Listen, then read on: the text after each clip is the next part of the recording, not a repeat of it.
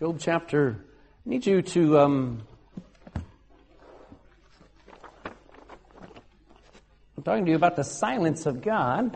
Job chapter 23, if you will. Job 23. Job chapter 23, verse 8. We'll stand and let's read it out loud together. Job 23, 8 through 11.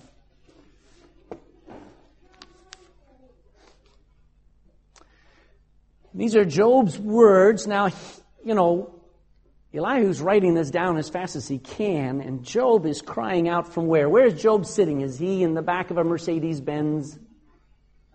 He's actually on the pile of rubbish that is burned, and he's sitting on a pile of ashes, and he writes, he, he says these words.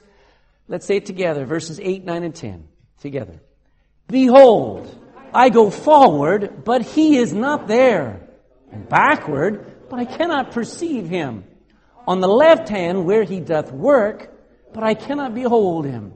He hideth himself on the right hand, that I cannot see him.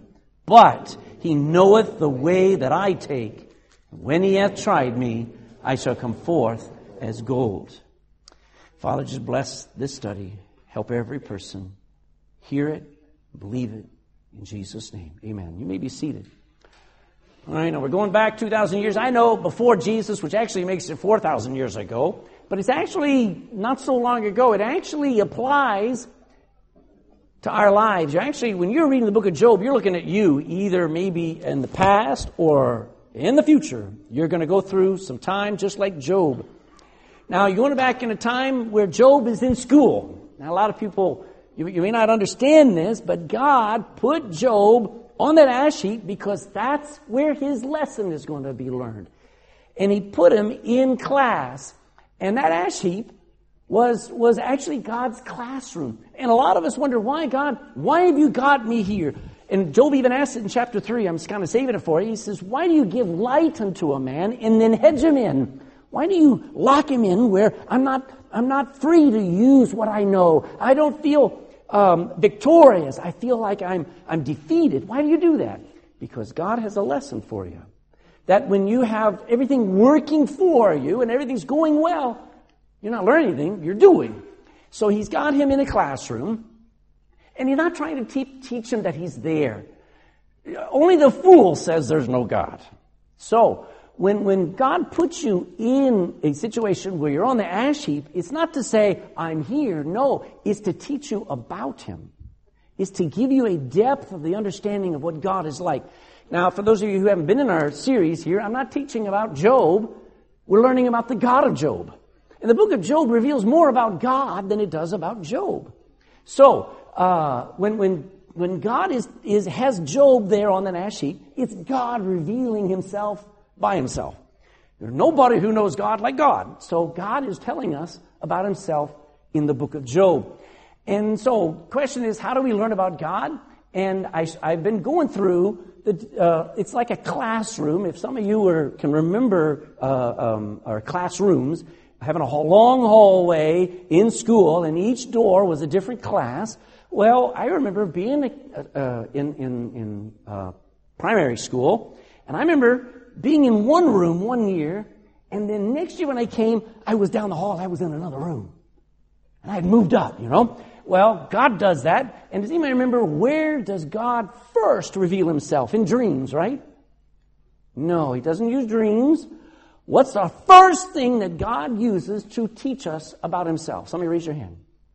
Dina. By the scriptures. Okay? He used, Jesus said, search the scriptures because they tell you about me. You might remember the second one. Hmm. By the Holy Spirit. As you read the Bible, you can become like a Pharisee and it becomes just words that you can put in your head and knowledge will puff you up and ruin you. So you need the teacher of the Holy Spirit. The natural man doesn't receive the things of the Spirit of God. You need to be spiritually taught. So when you open the Bible, what should you pray?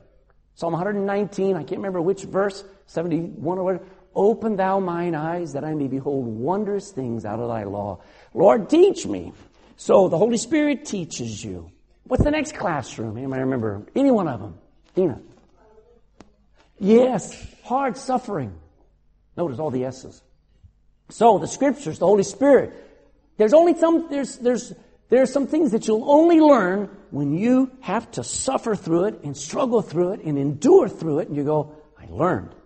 Another one is when you search for Him. God's not a spoon feeder. Can you imagine if your mom every day got up and put you at the table and spoon fed you every morning your breakfast? Would that be a good thing or bad thing?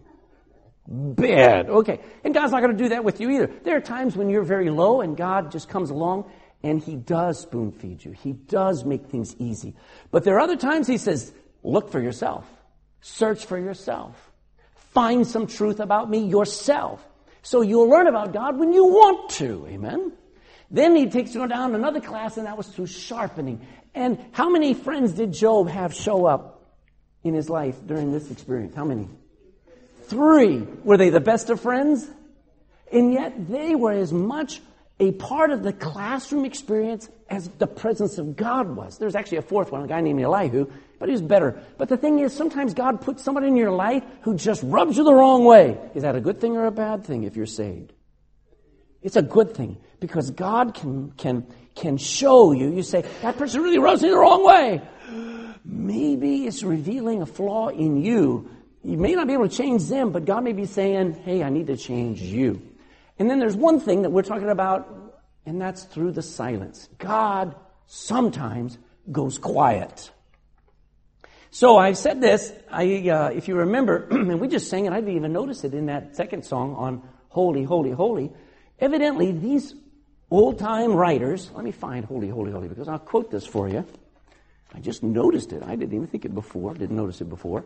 But in Psalm, I'm sorry, in Psalm, in hymn 70, it said, uh, Holy, holy, holy, though the darkness hide thee, though the eye of sinful men um, thy glory may not see, only thou art holy. It goes on and it gives you the idea that, you know, sometimes you can't find God, like Job was saying. And when, when God just doesn't seem to be around, when God doesn't seem to be acting, when He doesn't seem to be doing anything, that's that silent time, and that is a classroom that is the hardest one to stay in. So, uh, Christians are not alone in struggling with the fact that God doesn't come and rescue them from their hard times. If you ever emergency end up in a hospital, that's a hard time. You're saying, any day, Lord, you're going to get me out of here. Any minute now, the doctor's going to come in and say, all clear. And he doesn't show up. You're like, God, where'd you go? Wait a minute, I'm still here. How about when family walk away from you? When a marriage fails? When a child has died? You'll ask yourself, what happened to God? Why doesn't he, why didn't he just show up and say, hey, it's okay. Where did God go? Will be your question.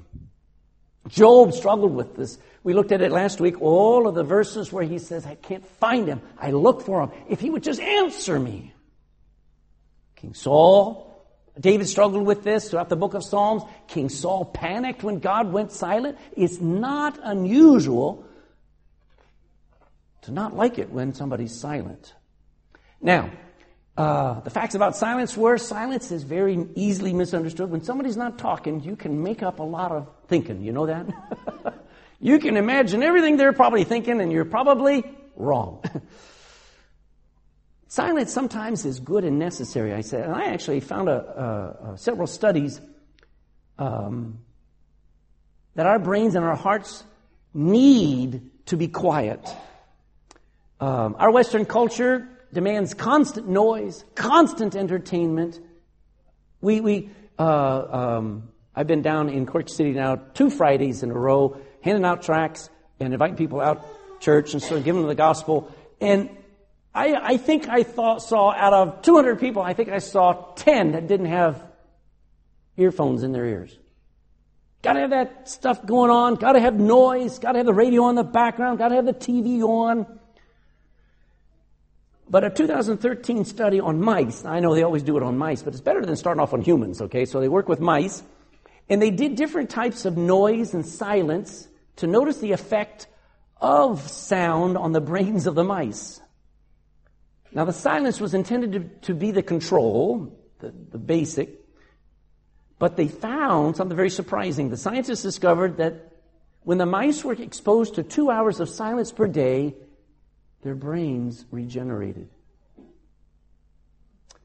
And I think we're dying because we're stressed out, if nothing else, by the fact we don't rest. We don't know how to just sit and be still and know that God is God and just smile and look at the sun set and look at the sky and look at the kids playing and not be screaming at them and, and, and telling them just, just sit there and enjoy the moment and relax. I think we're killing ourselves. So what they did was they discovered that when the brain was resting, it was actually, the words are internalizing and evaluating information and storing it away and making things manageable.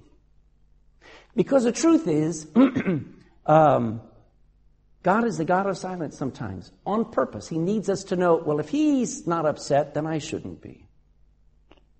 And I told you last week that Jesus sometimes was silent.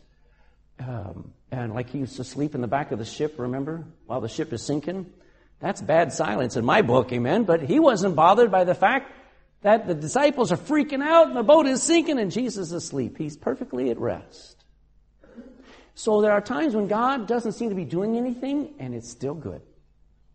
So I wanted to finish up this thought about the silence of God, and that is that God is understood by his silence just as much as when he speaks. Now, what does it mean when he's silent? It does not mean that he's not there. As we already said, his existence is self evident. It's impossible for God not to be there. As a matter of fact, where is God not? Name one place where God is not. It would be, it would be our normal thing to think he's not in hell, but that's not true. He is there, but he does not interfere. He does. One of the most awful things about hell is that God is everywhere, but he will not, he will not turn and do anything for somebody in hell. They will know the presence of God, but God will ignore them for all eternity. The worst event is not the fire. The worst event is, is not the torment. It's the separation. That God will turn his back and have nothing to do with them. But he's there. You know, there's no place that God is not. So when you feel like God has left you, abandoned you, walked away from you, left you to yourself, He has not. Second thought. Sin probably has come between you and God. Let's go to Isaiah 59. To the right, Isaiah 59 and verse 1. Now you got to start here. Isaiah 59, verse 1. Isaiah 59 1 says, Behold, the Lord's hand is not shortened. Think about this. God's hand hasn't shriveled up and hasn't pulled back that it cannot save, neither his ear become heavy that it cannot hear you. But your what? I heard two of you say it loud with me. But your iniquities have separated between you and your God, and your sins have hid his face from you, that he will not hear. Have you thought about that? I think about it all the time. I think about why, why isn't God doing something? Why isn't God moving? Where, where's it? And, and I could say, oh, well, it's, it's because of Andrew. I, could, I could blame Brother Darren. You know where the finger's got to be pointed? What about me? I mean, God goes silent, it probably, got to start there, it probably is me. Can we grieve the Holy Spirit, yes or no? How do you know what it means to be grieved? You know what it means? I mean, not just upset, but I mean grieved. Your spirit just like, I just want to die. But that's how the Holy Spirit feels when we go off into sin, when we walk away from God and we do our own thing, and it grieves the Holy Spirit, and He goes quiet. Now, um, third thought God's already probably spoken and you ignored him. Go to Luke chapter 23. Luke 23, verse 8.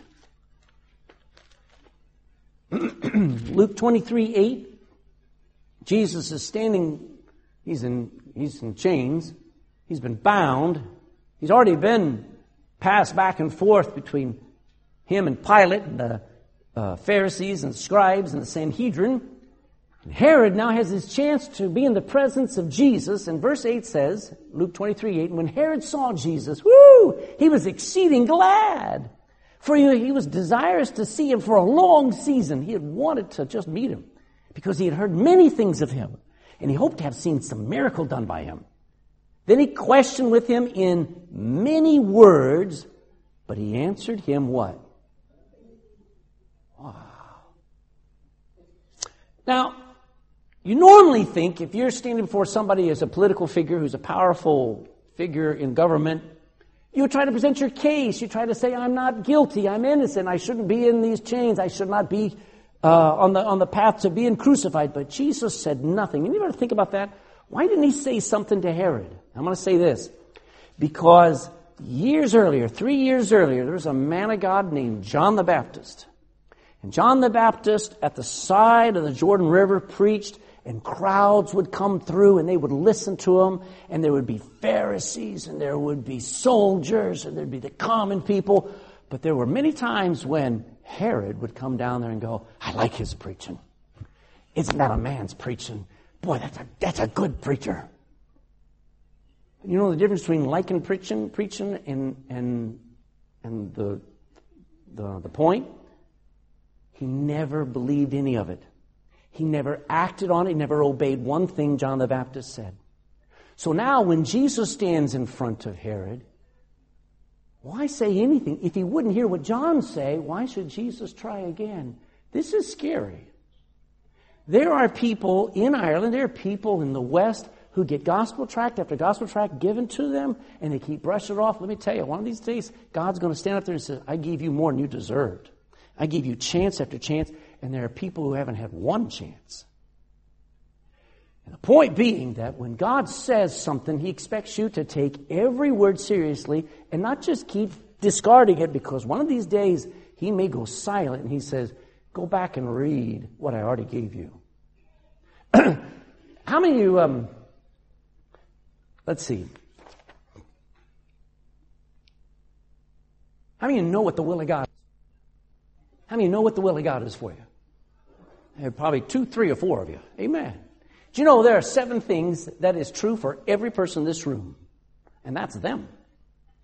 You're supposed to be saved. The will of God, God is not willing that any should perish, but His will is that all should come to repentance. Amen? So you say, well, I know the will of God for me to be saved. Amen. You at least know that. You need to be saturated with the Holy Spirit. What does Ephesians 5.18 says? Be not drunk with wine wherein is excess, but be filled how about being satisfied? You think a Christian is supposed to be, have a bad attitude and complaining all day, every day? No, that's not the will of God for you. You're supposed to sit back and go, God's been good in my life, satisfied. The will of God is for you to, ah, you don't have to be happy, but you need to be joyous. You need to sit back and go, you know, God, if this is all I've got, I will be content. That's the will of God. The will of God is to be submissive servants not rulers, leaders, controllers, manipulators, politicians, uh, business owners. That you can do whatever you want. But the first job of a Christian is to serve. And to serve submissively. Somebody takes advantage of you, let them. Be sanctified. What does sanctified mean? Anybody remember? Sanctified. Sorry? Clean, holy. That's the will of God for your life is to live holy, live godly. Be ready to sometimes suffer. 1 Peter chapter 4 says, if the will of God be so, that you suffer for being a Christian and be a soul winner. You see, you ought to know that. Ought, I know what the will of God is. Maybe it's not, you may not know that you're supposed to be a rocket scientist or chemist or whatever, or a preacher or a pastor or a missionary, but I know I'm supposed to be those things. You see, a lot of people are saying, Lord, speak to me, show me what I'm supposed to do. And the Lord says, I already did and you didn't do it. Another thing about God's silence is He is still at work. We read it. Job 23. Did you know God never sleeps? He that keepeth Israel neither slumbers nor sleeps. Amen. Now, I slumber. I mean, there's some times where I just sit back and, and I'm out. You know, God never gets tired. So He's always busy doing something. In Job chapter 23, we read it there. He says, I'm looking for him. On the left, on the right hand, I think he said, where he doth work. I know he's doing something, and he is. He's waiting for us to grow and mature. Oh, and by the way, um, I was thinking about this about he's always at work. You know, not everybody talks while they work. Did you ever notice that? Some people just work, and that's what God is like. Now, sometimes it's nice to have companionship. You're working somewhere and there's somebody else working. It's great to be talking. But not everybody talks while they work. And God doesn't always talk while He works. He just works. And that's good. Here's a thought. Philippians 1 6, my life verse, being confident of this very thing, that he which hath begun a good work in you will perform it until the day of Jesus Christ. He'll keep doing it. Romans eight twenty eight. Paul, can you quote that? Hmm? And we know that all things work together. Well, who's working them out? How do we know all things work together? Because God works them all out. Uh, but I want to get to this. He is waiting for us to grow and mature. Do you know there are some things, a lot of things, that He can't teach us until we're ready. He can't teach us until we mature. You can't teach, you really shouldn't be teaching a nine year old to drive a car, should you? Why? You know, they understand the steering wheel. All my kids said, Dad, I'm ready to drive. well, they think that you just got to push that pedal and hit that pedal when you want to stop. And they may understand a bit of the mechanics of it, but they're not ready. They're not mature. You can't teach a nine year old about marriage. You can't, you can't teach a nine year old about a lot, a lot of money. You give a nine year old a thousand euros. You think they can conceive of the value of that money? There's no way. You know, God could give you everything you asked for, He'd ruin you. What did your parents do? Your parents staggered out the things that they taught you. Sometimes, you know, here comes a 15 year old and she says, I'm in love. I know you are, honey. But I don't think you understand the depth of that love and what is going to hurt when that love doesn't work out. You're not ready to be in love. Let's hold on, let's wait. Let's just get through school. Because there's maturity. Another thing that's going on when God is silent is He's proving us. Go to Deuteronomy chapter 8. Deuteronomy chapter 8.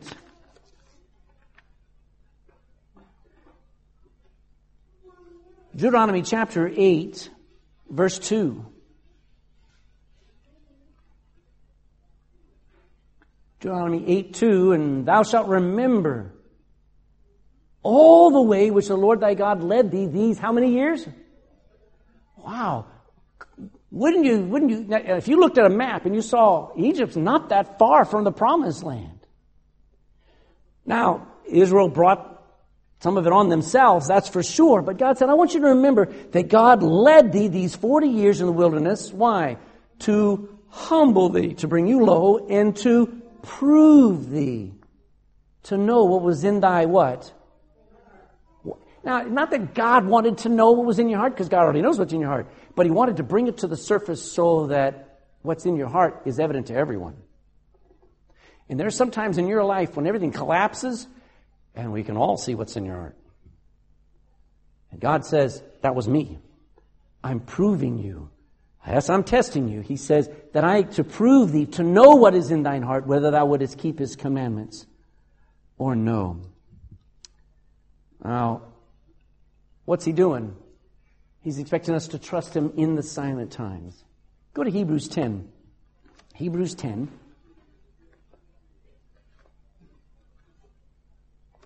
Hebrews chapter 10, verse 35.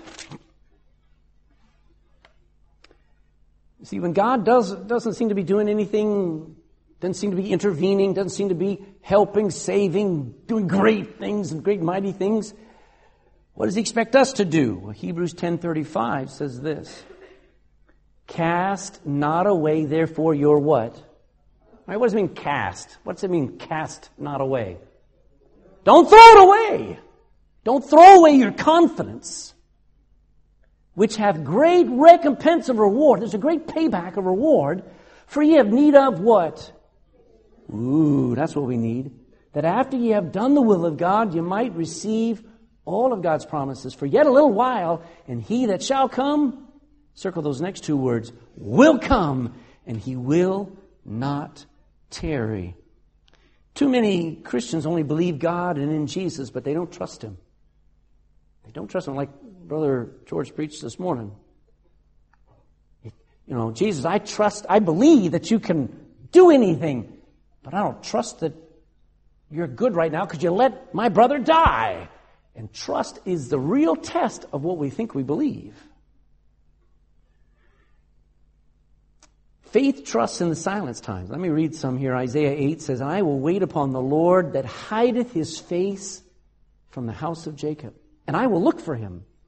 Therefore will the Lord wait that he may be gracious unto you, and therefore will he be exalted, that he may have mercy upon you. For the Lord is a God of judgment. Blessed are all they that wait for him. So there are times when you just have to say, Lord, I'm going to wait. I'm not going to quit. I'm not going to jump ship. I don't feel like doing anything but I'm going to do it anyway. Psalm 27, 14. Wait on the Lord. Be of good courage, and he shall strengthen thine heart. Wait, I say, on the Lord. Psalm 37, 7 says, Rest in the Lord. Wait patiently for him. Fret not thyself because him who prospereth in his way. You see somebody else, they're racing ahead. They're doing great. Everything's going fine for them. They don't have any problems. Fret not because of him that prospereth in his way, because of the man who bringeth wicked devices to pass.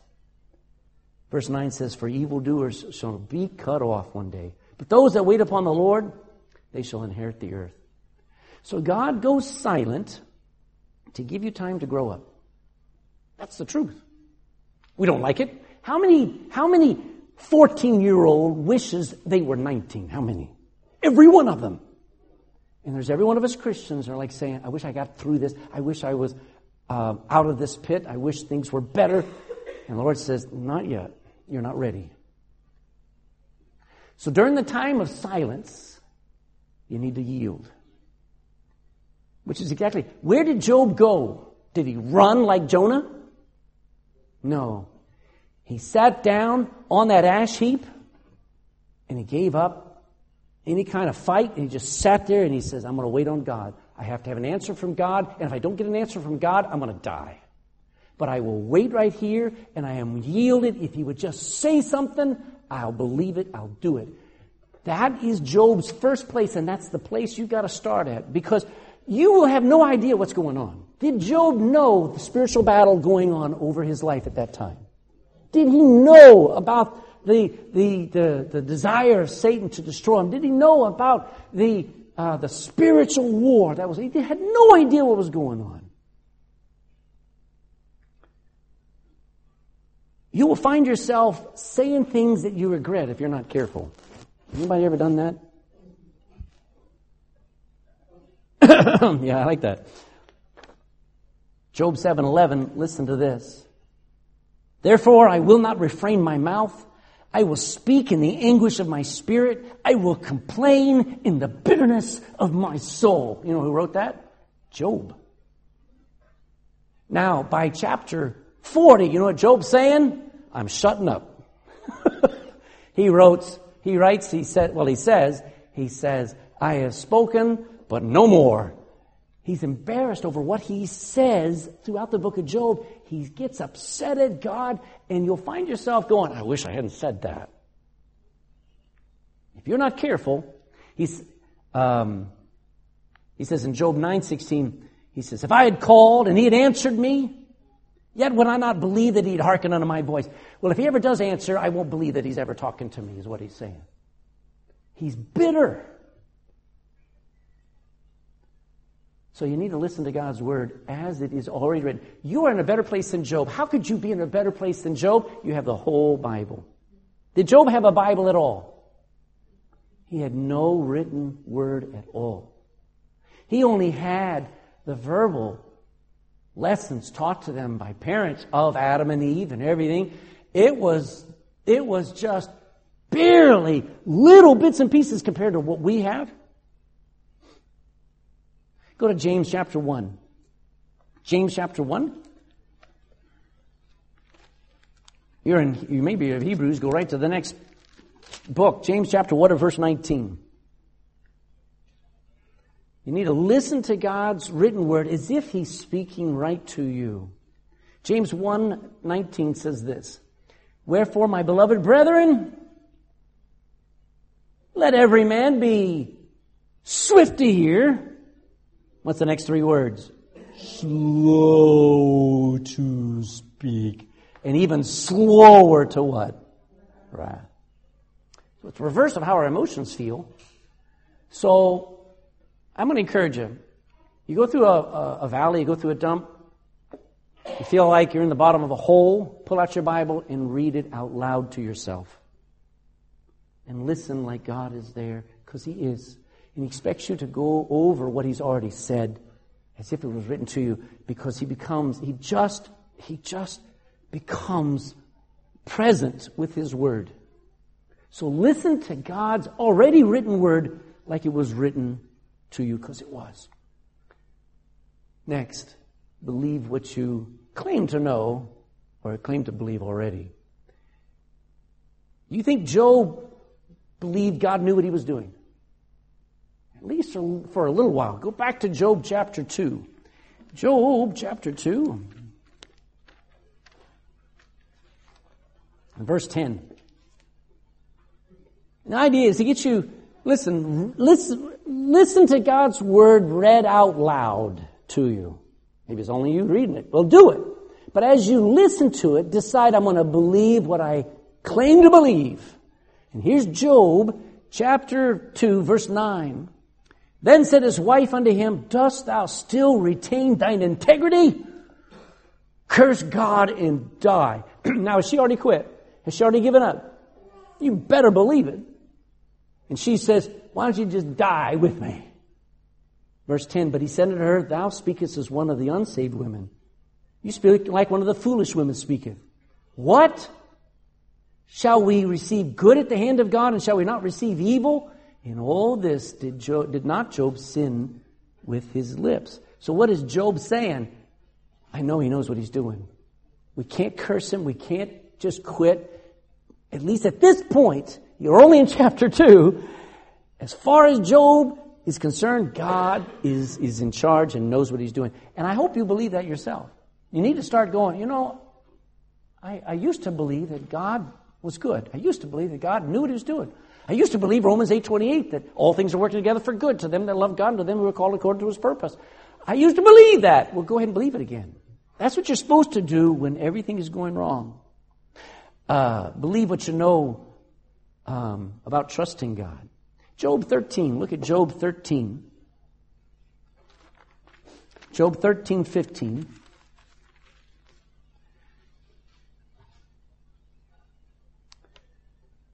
Though he slay me, yet will I trust in him. But I will maintain my own ways before him. Though he slay me, uh, he's got all kinds of things going on inside of his heart and his mind, but he says, you know what, if he kills me, I'm still going to just trust him. And, and that, that is him deciding, I'm going to trust God if it costs me everything. Another thought, look at chapter, uh, uh, chapter 23, verse 11. 23, 11. I got lots of them, but I got to rush.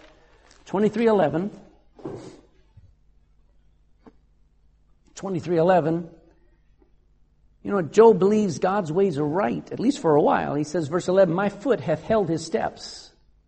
I'm going in the steps that the Lord has laid out for me. His way have I kept, and I've not declined. I haven't gone off into sin. Verse 12. Neither have I gone back from his commandment, the commandment of his lips. I have esteemed the words, valued the words of his mouth more than all my necessary food. You know what he's decided? The word's right. I'm going to believe it. I'm just going to stay the path. And he's, he's believing. Go down to 2 Timothy 1. 2 Timothy. Because the Apostle Paul, I think, took a page from Job with this. 2 Timothy chapter 1 and verse 12. 2 Timothy 1 12.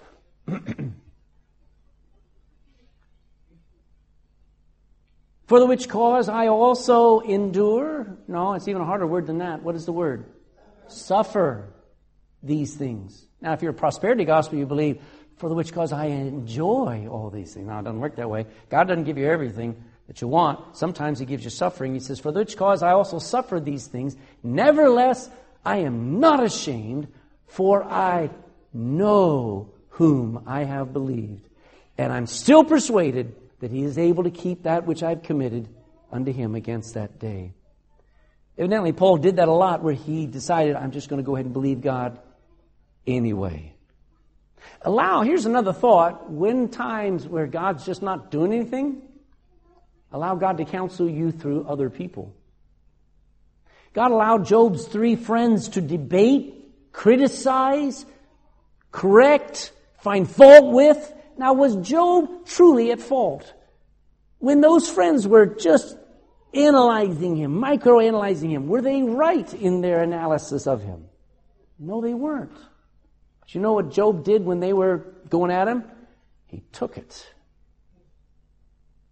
He waited his turn. Now, he came back and he says, You're miserable comforters, but he took it. And that is hard. Where, you know what? I found that most of the time, many of my enemies, or people who disagree with me, they're still right. They have some things that they say that I need to listen to, and I go, Yeah, you're right.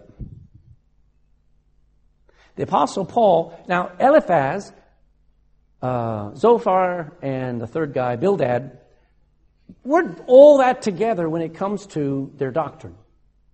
They're kind of, they were prosperity gospel preachers. They were kind of really lopsided. They believed that God would never allow bad times to happen to good people, so on and so forth. But did you know Eliphaz, what Eliphaz writes is quoted by Paul in 1 Corinthians chapter 3. Because Eliphaz, some of what Eliphaz said was right. And Job needed to hear it.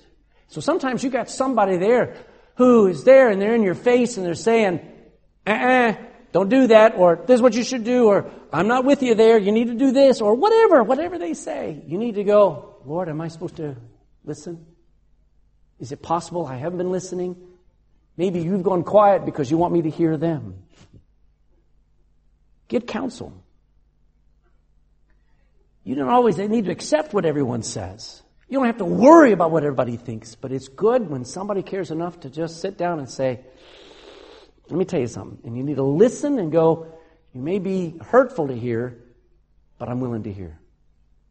Because the next level is, is when, when God's gone silent, it's, it means, hmm, I need to deal with my own pride. You know what God talked about with Job in the end in chapter 38, 39? You know what God talked about? Only one thing.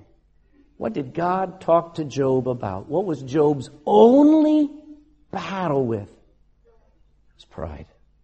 He thought, God, you're unfair. God, I don't deserve this. God, I need to hear your side. I want to know why you're doing this. And God said, You could never understand. You're just going to have to trust me. And he talks about dinosaurs and he talks about impossible things and he says, Don't go there, Job. Because there is a king of all the children of pride and that's the devil. So deal with your own pride. When, when, when, when God's not making sense, guess who's the problem? Me.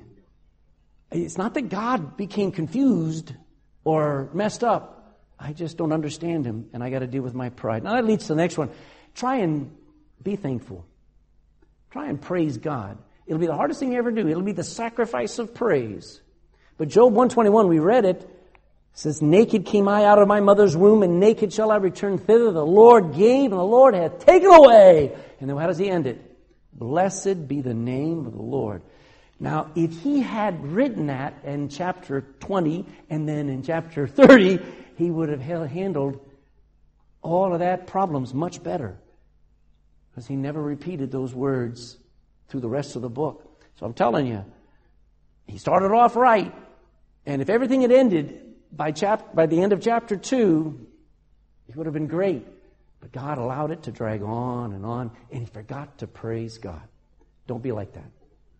You need, to, you, you need to, when you don't want to get out of bed, you need to start thanking Him for breath and life and salvation and the promises of God. You need to thank Him that you have a job to do, a, a purpose in life. You don't want to do it, but thank you anyway, because that'll motivate you. And then lastly, I want you to say this realize one day he will speak. You know, one day there's going to be a shout from heaven and Jesus will speak. Three words. What are those three words? Come up hither. and you'll go, it's been worth the wait. Those words will be, mm. it'll be worth it. He can be quiet as long as he wants if I can hear him say, Well done, thou good and faithful servant. He can be quiet. If he wants to be quiet all my life and not do anything for me, and if I have to just keep trudging on and just keep doing and enduring as a good soldier of Jesus Christ, if he'll say, Well done, it'll be worth it all. Because one day he will speak. One day he will. You just better make sure you're on the right side of that conversation because he might say, Depart from me, I never knew you. One day he will speak. Summary You can find God. I find him every day. Man, when I open up my Bible, I'm going through Exodus right now. Nita, what chapter? Where, where are you? You're like 400 chapters ahead of me. First Kings, like I said. And uh, I already meet Jesus. I talked to him this morning. I'm trying to listen to him every day. You can find him. You can know him. Jesus says, eternal life is when they know you. Oops. When they know you. Hmm.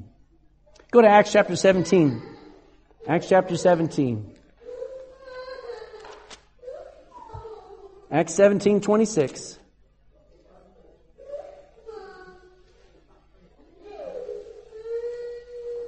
Paul is preaching in Athens, Greece. 420, uh, sorry, 1726, and he says, God hath made of one blood all nations of men for to dwell on the face of the earth, and hath determined the times before appointed. He's working out everything according to his schedule, and the bounds of their habitation. Why, why, does, why does he make some people live over here and some people over there? It doesn't matter. He's done all that, verse 27, that they should seek the Lord. If happily they might feel after him, and what? He wants us to find him though he be not far from every one of us. He's not a million miles away. He may feel like it, but he wants you to find him. You'll find him first in the pages of Scripture. You'll find him by the teaching power of the Holy Spirit. You'll find him through the sovereignty of God as he puts you through hard suffering. You'll find, you'll find him when you go searching for him with all your heart. You'll find him when you're sharpened by other people and they'll make you think about things you never thought about. And finally, when everything is silent just seek to know Him. I think a lot of us want His blessings. How many want God to bless your life, bless your family, bless, bless her? There's not one of us don't want His blessings. And we yearn for His help. We say, God, help me here. God, there's, there's something I can't handle now. But wouldn't it be just nice if we, if we, this, if we knew that He just wanted to be loved and, and that we just wanted Him? Um, there's, there's one person I miss. I mean, my dad just died, and I miss him. But there's one person in my, my family that I miss a lot. The older I get, is my grandfather. I don't know why. I just, I always looked up to him and I loved him dearly. But my grandfather never showered me with gifts. As a matter of fact, I was telling Brother uh, Hannes, when I was six years old, I got a wallet for Christmas a man's wallet. I opened it up. There was a crisp, brand new $1 bill. Honey says that was worth a lot back then. but it had a brand new $1 bill, paper money. Oh, and I pulled it out. I thought I was the richest man on the planet. I looked at my grandfather. My grandfather said these words to me. He says, That's the only one I'll ever give you. All the rest you'll have to earn yourself. mean old man. Not at all. I miss my grandfather because I miss him. I miss just sitting there with him. He had just a calmness about him. He, he was a very important person. He was a very high up lawyer. Um, but he was, he, he played with me. He listened to me. I would describe about going to live on Mars, and he'd go, Yeah, right. Yeah, no. There's no life on Mars. You're never going to go there. That's stupid. Didn't say stupid. But anyway, he'd chuckle with me, and he'd put up with me talking about space. He'd talk about science and things. And he would ask me questions.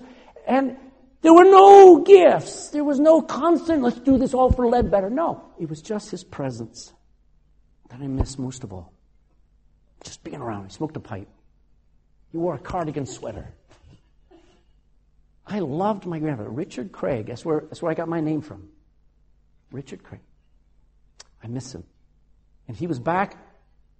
I would just hold on to him and hold on to him and hold on to him because of who he is. Can we not see that's what God wants us to want too? Let's bow in prayer.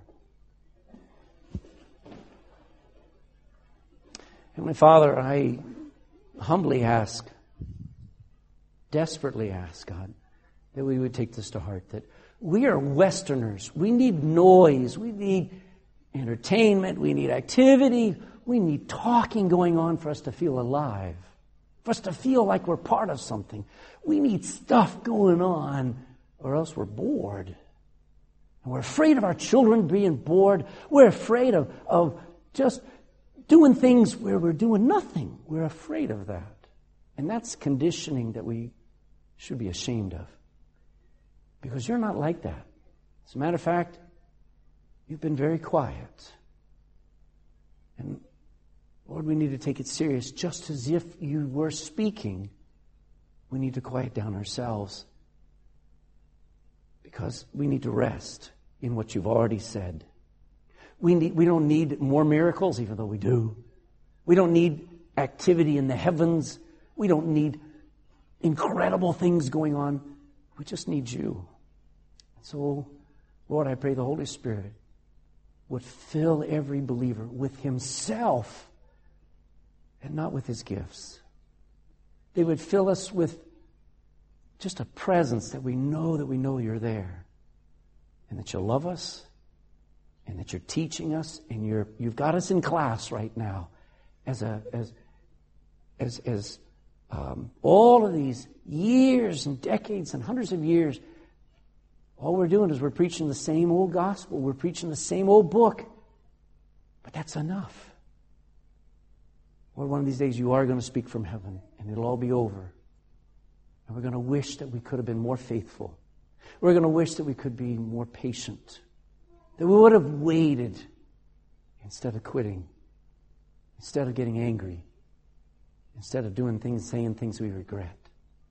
We've all done it. So, Lord, we humbly ask you to forgive us. We ask that, Lord, you'd help us. That when things are silent, that we treasure them. In Jesus' name, amen.